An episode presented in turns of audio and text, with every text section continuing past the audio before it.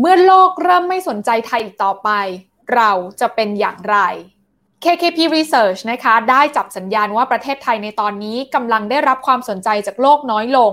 จากความสามารถในการแข่งขันที่ลดลง และปัญหาเชิงโครงสร้างหลายชั้น เกิดอะไรขึ้นกับประเทศไทยในตอนนี้ ลงทุนแมนจะเล่าให้ฟัง ลงทุนแมนพอดแคสต์ลงทุนแมน ลงทุนในความรู้ สนับสนุนโดยแอป Blockdit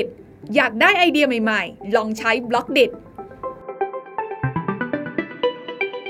สัญญาณเตือนของประเทศไทยในปัจจุบันนี้ซ่อนตัวอยู่ในหลายมิติค่ะ มิติแรกคือการลงทุนในสินทรัพย์ของตลาดไทยน้อยลง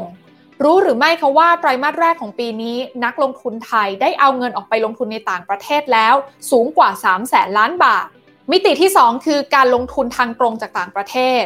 บริษัทต่างชาติเองเข้ามาลงทุนในไทยน้อยลงเมื่อเทียบกับประเทศคู่แข่ง ในขณะที่บริษัทไทยเองก็ออกไปลงทุนในต่างประเทศมากขึ้น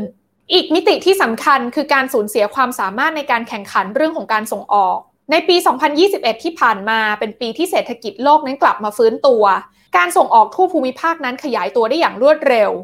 แต่สัญญาณที่เกิดขึ้นกับไทยก็คือ การส่งออกของบ้านเรานั้นกลับฟื้นตัวได้ช้ากว่าหลายประเทศในโลกนี้ทำไมถึงเป็นเช่นนั้น แบ่งออกได้เป็น 2 ประเด็นค่ะ คือไทยมีสัดส่วนในการส่งออกสินค้าเทคโนโลยี น้อยกว่าคู่แข่งมาก ในขณะที่ลูกค้าต่างชาติเองก็มีความต้องการสินค้าไทยน้อยลง แล้วทำไมไทยถึงกำลังเจอกับความสามารถในการแข่งขันที่ลดลงแบบนี้คำตอบก็คือเศรษฐกิจไทยมีปัญหาเชิงโครงสร้างที่ซ้อนกันอยู่เป็นชั้นๆ จนอาจจะเริ่มแก้ไขได้ลำบากมากขึ้น ชั้นของปัญหาที่ว่านี้มีอะไรกันบ้าง ปัญหาชั้นแรกก็คือ สินค้าส่งออกของไทยห้าอันดับแรก ไม่ว่าจะเป็นอิเล็กทรอนิกส์เครื่องใช้ไฟฟ้า รถยนต์ สินค้าเกษตร และปิโตเคมีกำลังเจอความท้าทาย โดยการส่งออกสินค้าเหล่านี้กำลังชะลอตัวลง และไม่ได้ขยายตัวได้ดีเหมือนในอดีตที่ผ่านมา ปัญหาชั้นที่ 2 ก็คือ ส่วนแบ่งการตลาดของสินค้าส่งออกเหล่านี้ของไทย ในตลาดโลกก็เริ่มคงที่เช่นเดียวกัน ยกตัวอย่างให้เห็นภาพชัด อย่างกลุ่มสินค้าอิเล็กทรอนิกส์ ถ้าย้อนกลับไปดูตั้งแต่ปี 1995 ไทยมีส่วนแบ่งตลาดสำหรับการส่งออกสินค้าประเภทนี้อยู่ที่ 1.42%มานับกันตัวเลขในปี 2018 ไทยสามารถเพิ่มส่วนแบ่งตลาดในสินค้ากลุ่มนี้ขึ้นมาเป็น 1.45%ซึ่งถือว่าเติบโตน้อยมากตลอด 23 ปี เปรียบเทียบกันกับประเทศคู่แข่งคนสำคัญของเราอย่างเวียดนาม ในปี 1995 เขาแทบไม่มีการส่งออกสินค้าอิเล็กทรอนิกส์เลย แต่ในปี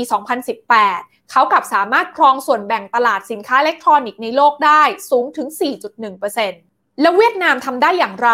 KKP Research ได้วิเคราะห์ไว้ว่าโครงสร้างการส่งออกของเวียดนามนั้นมีการพัฒนาอย่างต่อเนื่อง เพื่อให้สอดคล้องกับความต้องการของตลาดโลกที่เปลี่ยนไป อย่างในปัจจุบันคนหันมาใช้มือถือกันมากขึ้น ตลาดมือถือเติบโตอย่างชัดเจน โครงสร้างการส่งออกสินค้าอิเล็กทรอนิกส์ของเวียดนาม ก็ถูกปรับมาให้เป็น supply chain ที่เกี่ยวเนื่องกับมือถือ จนปัจจุบันเนี่ยนะคะเขามีสัดส่วนการส่งออกสินค้าอิเล็กทรอนิกส์ในกลุ่มนี้สูงถึง 20%ของมูลค่าการส่งออกทั้งหมดของเวียดนาม และไม่ใช่แค่สินค้าอิเล็กทรอนิกส์เท่านั้นนะคะแต่กลุ่มสินค้าเกษตร ซึ่งเคยเป็นแชมเปี้ยนของไทย ก็กำลังถูกเวียดนาม พยายามจะวิ่งแซงเช่นเดียวกัน โดยในปี 2018 นะคะ สินค้าเกษตรของเวียดนามเนี่ยมีส่วนแบ่งตลาดโลกอยู่ 1.48%ถ้าเทียบกับไทยที่อยู่ที่ 1.99%เราก็ห่างกันแค่นิดเดียวเอง ยิ่งไปกว่านั้นอีกความท้าทายหนึ่งที่สำคัญมากๆ ก็คือ สินค้าส่งออกของไทย 5 กลุ่มหลักๆ ยังขาดซึ่งเทคโนโลยีใหม่ๆ กลุ่มแรกที่เราจะพูดถึงกันก็คือสินค้าอิเล็กทรอนิกส์ ที่เราเห็นได้ชัดนะคะว่าไทยนั้นขาดการผลิตสินค้าที่โลกกำลังต้องการอย่างพวกชิป หรือเซมิคอนดักเตอร์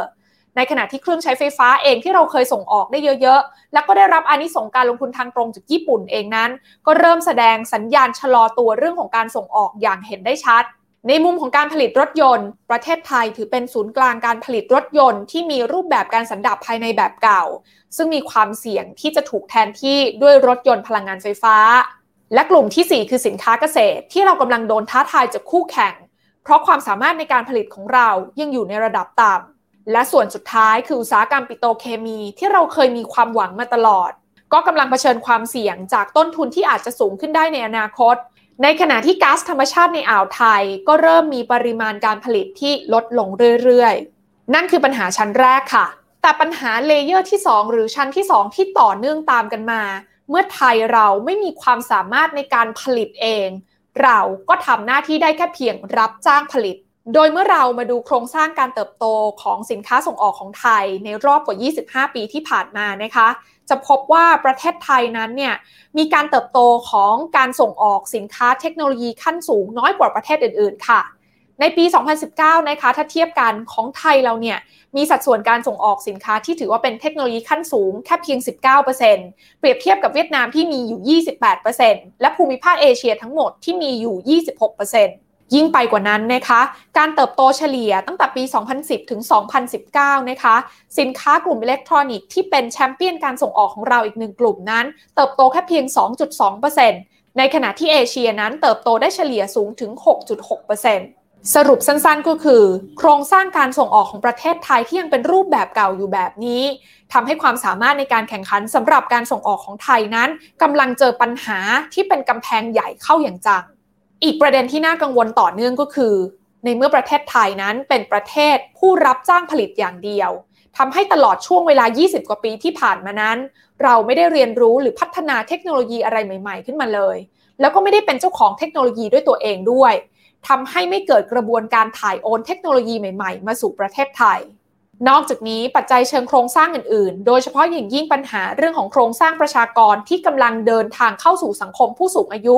ก็ส่งผลกระทบระยะยาว ในแง่ของการเติบโตของเศรษฐกิจไทยเช่นเดียวกัน จะเห็นได้นะคะว่าทั้งขนาดของตลาด ความพร้อมของแรงงาน การแข่งข้าของค่าเงินบาท รวมไปถึงการขาดการลงทุนในการวิจัยและพัฒนาสิ่งใหม่ ๆ ทำให้ความน่าสนใจในการลงทุนของไทยลดน้อยลงไป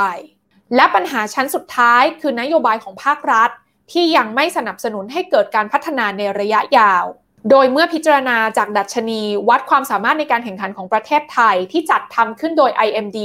ในปี 2019 ไทยเราอยู่ในอันดับที่ 40 ซึ่งแม้ไทยอาจจะไม่ได้อยู่ในลำดับที่แย่มาก แต่อุปสรรคใหญ่ ๆ ที่เกิดขึ้นกับเศรษฐกิจไทยก็ยากที่จะแก้ไขในระยะเวลาอันสั้น และส่งผลไปถึงโครงสร้างเศรษฐกิจของไทยที่ไม่สามารถพัฒนาให้ตามเทรนด์โลกได้ ทั้งในช่วงที่ผ่านมาและต่อเนื่องถึงอนาคตด้วย อุปสรรคที่ว่ามานี้ ไม่ว่าจะเป็นการผูกขาดของตลาดสินค้าในประเทศ จากปัญหาเรื่องของคอร์รัปชันการเอื้อประโยชน์พวกพ้องทำให้ไม่เกิดการลงทุนในสินค้าหรือบริการใหม่ ๆ เพราะมองว่าไม่คุ้มค่ากับบริษัทในระยะยาว ปัญหาด้านคุณภาพแรงงานที่ยังไม่ได้ถูกพัฒนาให้เป็นแรงงานที่มีทักษะขั้นสูง เพื่อให้สอดคล้องกับทิศทางของอุตสาหกรรมโลกที่เปลี่ยนแปลงไป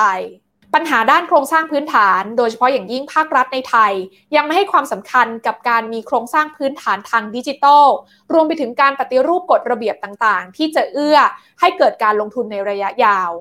ทั้งหมดนี้รวมเป็นปัญหาเชิงโครงสร้าง ที่บอกว่าประเทศไทยกำลังสูญเสียความสามารถในการแข่งขัน และกำลังผลักให้ไทยเข้าสู่จุดเปลี่ยนในอย่างน้อย 2 ประเด็นสำคัญ ประเด็นแรก เศรษฐกิจไทยในอดีตที่หันมาพึ่งพิงภาคการบริการหรือการท่องเที่ยว อาจจะใช้ไม่ได้ผลอีกต่อไป